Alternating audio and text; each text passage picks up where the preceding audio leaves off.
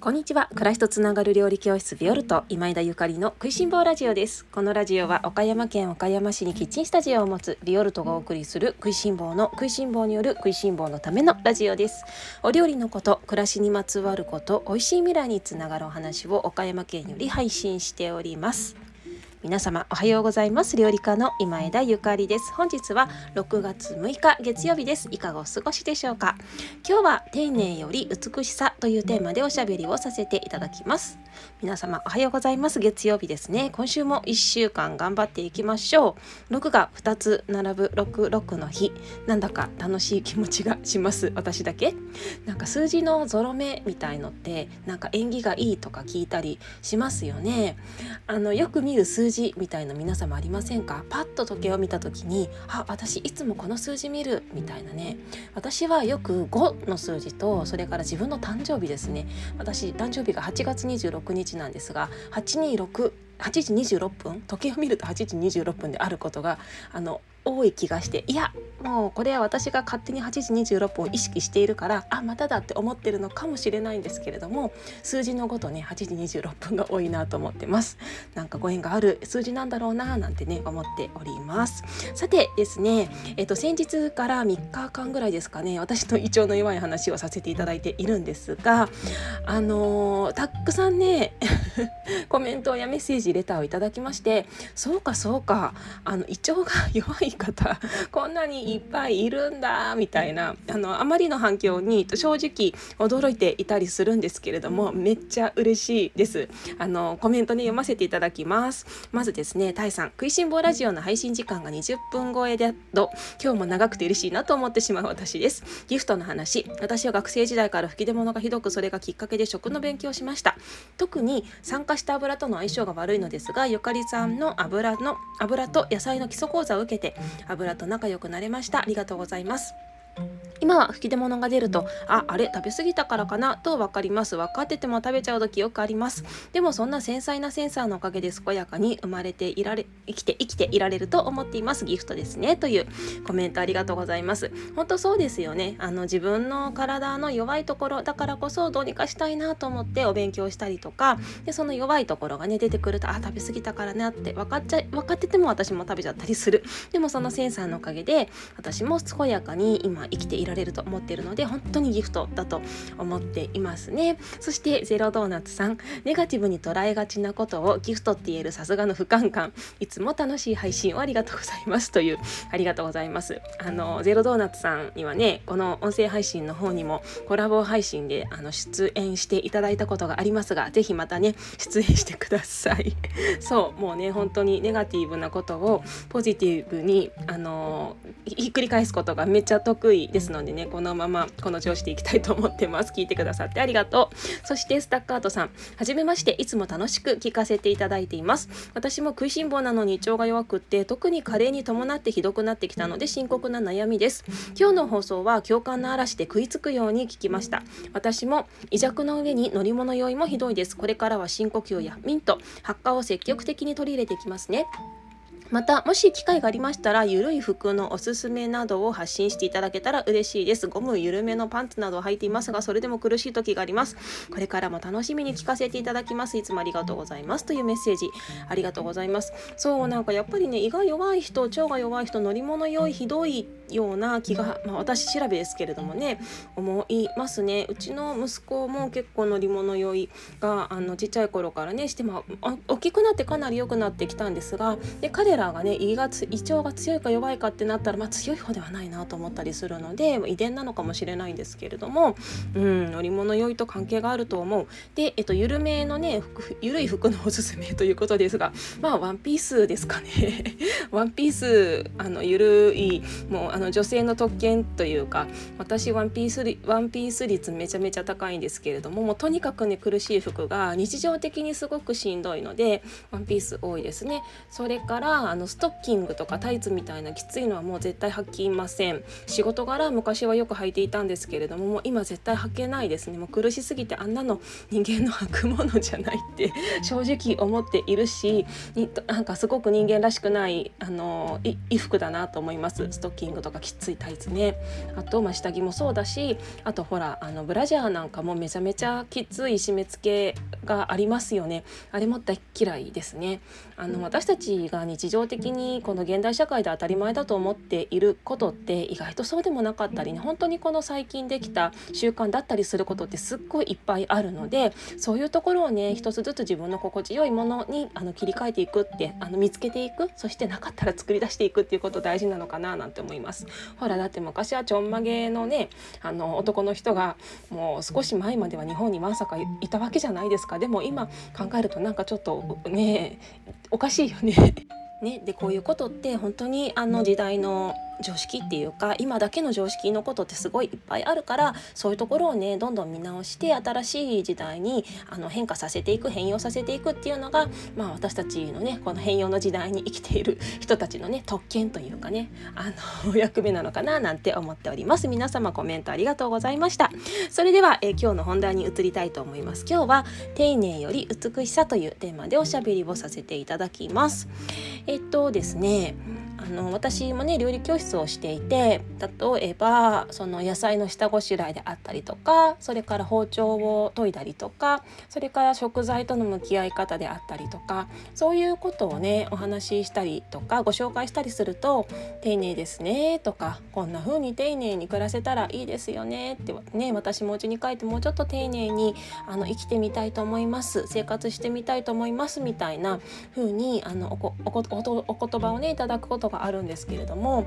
私あの全然丁寧な人間じゃないんですよね。でそうなんですよ私別に丁寧な人間じゃないから「の丁寧ですね」って言われることにすごく自分の中で違和感があって「えー、私丁寧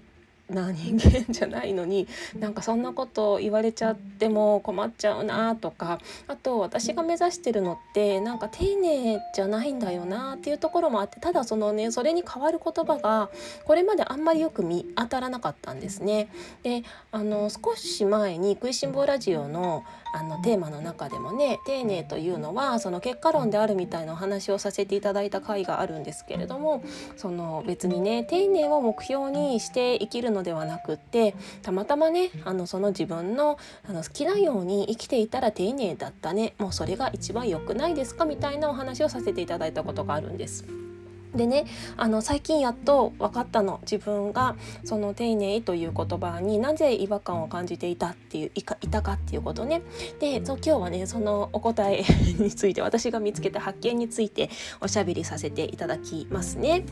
えっ、とそうね。例えばあのこの前もねオンラインサロンの中でですね4月の3月号ですねオンラインレッスン3月号今年のね3月号ではあの韓国料理のレシピをご紹介させていただいてるんですけれどももやしのナムルを作るのにねもやしのひげを取ると美味しいよみたいなお話をさせていただいたんですね。であのお家でもやしのひげをねあのゆかりさんに教わったように取りながらお料理したらめちゃめちゃ美味しかったんだけれどもめちゃめちゃ美味しかったんだけどでも家族に「ああそれがなんか丁寧な暮らしっていうもんだねもなんですね」って言われて なんかちょっと違うんだよなと思いながらなんかっていうようなねコメントもやっとしたコメントをね残してくださった方がいらっしゃっていやすっごいわかるなとね思いましたね。で他にもそうそうあのお米はねお祈りするようにとこうねとかそれからそうね台所のお片付けや整理整頓であったりとかいつも台所が綺麗だとお料理はかどるしめっちゃ美味しくなるよとかあとはこの前のほにゃららライブに出演させていただいた時もちょこっとお話ししたんですけれどもそのお野菜をね払う時特に青菜なんかは沐浴させてあげるとめっちゃ気持ちよさそうだよって美味しくなるよみたいな話をあのまあこういう感じでね料理教室ではいつも私は話をさせていただいてるの。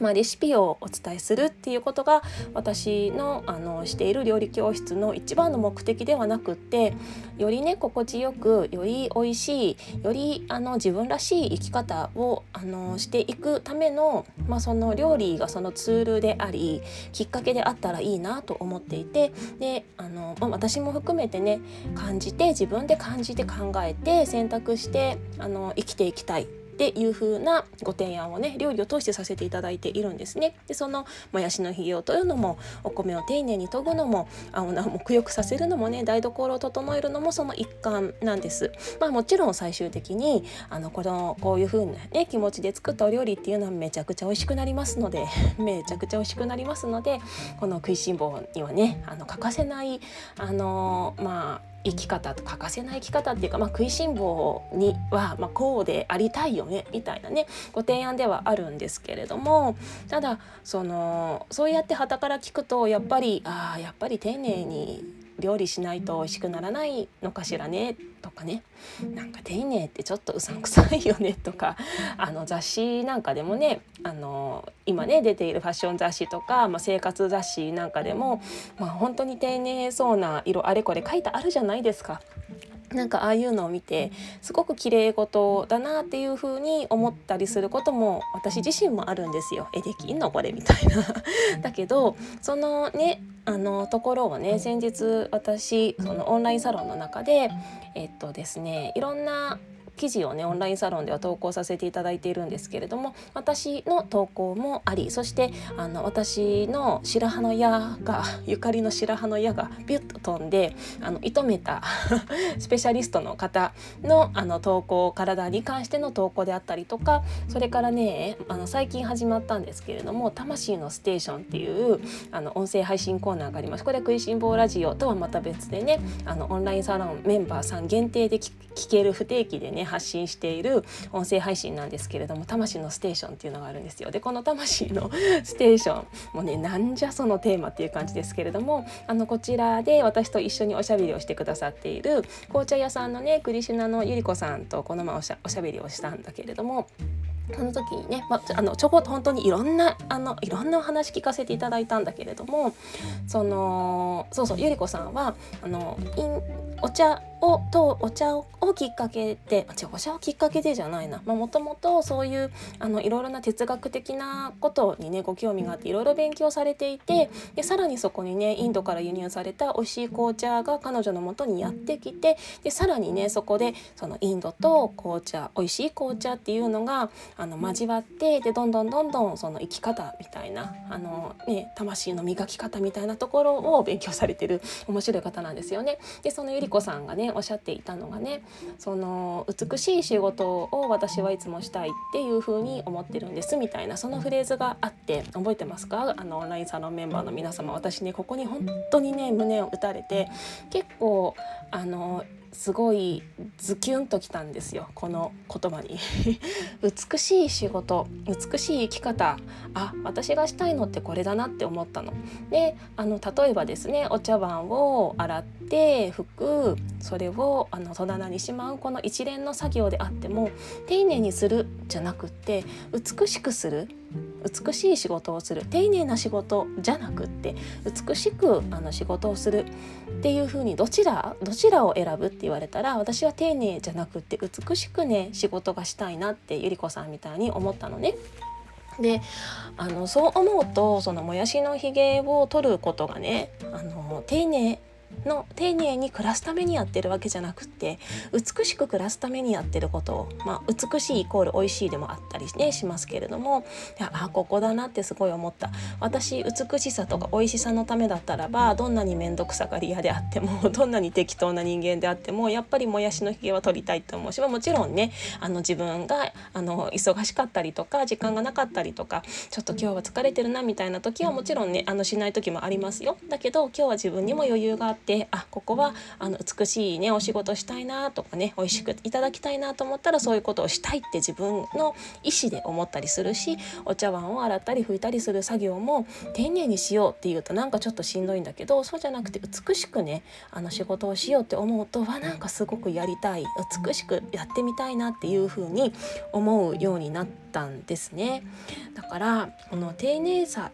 をね目標にするんじゃなくって美しさを目標にあの目標というか美しくその仕事をすること美しく生きることをあの目標にして毎日生きられるといやなんて心がなんか気持ちがいいんだろう豊かな気持ちになるんだろうってすっごい最近思っていて。であこれは丁寧な暮らしではなくって私は美しい暮らしっていうのをモットーにねこれから生きていきたいなって最近めっちゃ思ってるんですよね。そう他にもこの魂のステーションの中ではゆり子さんに本当に素敵なお話いっぱい聞かせていただいてもうねあの次がまた楽しみでならないんですけれどもねみんな聞いてくれましたかねオンラインサロンメンバーの皆様ね。また次回楽しみですよね。でそんなこんなでね。であの私自身もねその自分自身もそうありたいと思うしそれからその出会った方々とか、まあ、教室にね来てくださる皆様とかオンラインチームのね皆様も含めてあなんかとっても美しいお仕事されるなって美しく生きられてるなみたいな風にあに感じられる方とかね感じられる行為とかがあの見つけられるとね本当にすごい豊かな幸せな気持ちになるのね。例えばですねあの今まで言ったことないんですけどこの話。料理教室でねキッチンスタジオでのレッスンであのあこの方美しいお仕事されるな美しい生き方されてるなってあの思う方ねいくつかご紹介しますと例えばですねあのレッスンが終わってお帰りの際にそのみんなが脱いだスリッパとかを全部整えて帰ってくださる方とかいらっしゃったりするんですよね。いや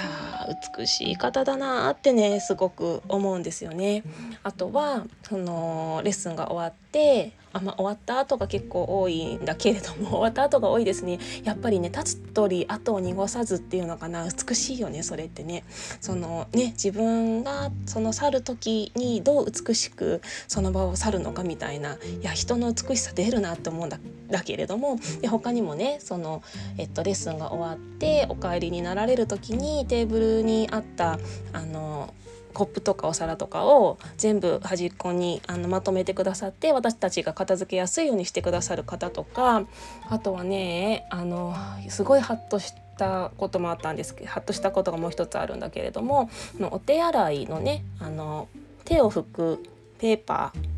ペーパータオルみたいなのあるじゃないですか。あれをねあの使ったらぐちゃぐちゃぐちゃぐちゃにしてポンって 私だいたい今までカゴに捨ててたんですけどでもあのある方はその自分の手を拭いたそのペーパータオルを四つ折りに畳んであのゴミ箱に捨てられるんですよ。いや美しいっていう風に思っていましていやでもこれって本当に丁寧とかの次元じゃなくって美しいよなっていう風にねいつもね思ってで私もすごくね豊かな気持ちになるのね。で、まあ、今日はねあの例えばこんな方がいらっしゃるみたいな例を挙げさせていただいたんですけれどもなんか私はこういう生き方がしたいなってすごい思った。あのその雑誌だったりね生活雑誌とかファッション雑誌に書いてあるようななんか丁寧な暮らしみたいななんかお家がめちゃめちゃあのすごい美しくって何て言うのかな生活雑貨とかもめちゃめちゃその最新のものが整っていてもう全部ねどこを切り取ってもなんかかっこいい暮らしとかじゃなくってねとかじゃなくってそのまあその人の生き方っていうかなんかあり方みたいなねこと人ことが美しいっていう人に私はなりたいなって思ってていますね最近。だからなんか丁寧じゃなくて美しさをあのモットーにね生きていきたいって最近思っているので今日はこんな話ちょっと取り留めのなかったかもしれないんですけど。であの大事なことはね美しさってまあ丁寧さもそうなんですけど美しさっていうのはあの主観なんですよね。まあその美しいイコール美味しいもそうですけれどもうん自分が美味しいと思ったら美味しいし自分が美しいと思ったら美しい。今日ね私があこんな方美しいよねこんな生き方美しいよねみたいなお話させていただきましたがもちろんそれに対してあ私もそういう方いらっしゃったら美しいと思うな私もやってみたいなっていう方がねあのいらっしゃるのではあればそれはもちろんあのいいと思うんだけれどもあのそれだけじゃなくって自分のあの自分軸の美しさっていうのかな。あの誰かの物差しじゃなくて自分の物差しの美しさ美しさを持ってねみんな違ってみんないいので。自分らしいねあの美しい生き方を模索していきたいなと私自身思っています。丁寧に仕事するということを目標にするんじゃなくて美しい仕事をする美しい生き方をするっていうことをそうねこの2022年12月末までのこのねもうすぐ下半期になりますけれども私の一つのこの半年間の目標にしようかななんて思っております、えー、ゆりこさん魂のステーションご出演ありがとうございました。そうそうビオルトのオンラインサロンでは食いしん坊の話はもちろん生き方暮らし方未来につながる美味しいお話をさまざまな、えー、視点でね投稿させていただいております。ご興味のある方はビオルトのオンラインショップ覗いてみてくださいね。それでは今日も美味しい一日をお過ごしください。暮らしとつながる料理教室ビオルト今枝ゆかりでした。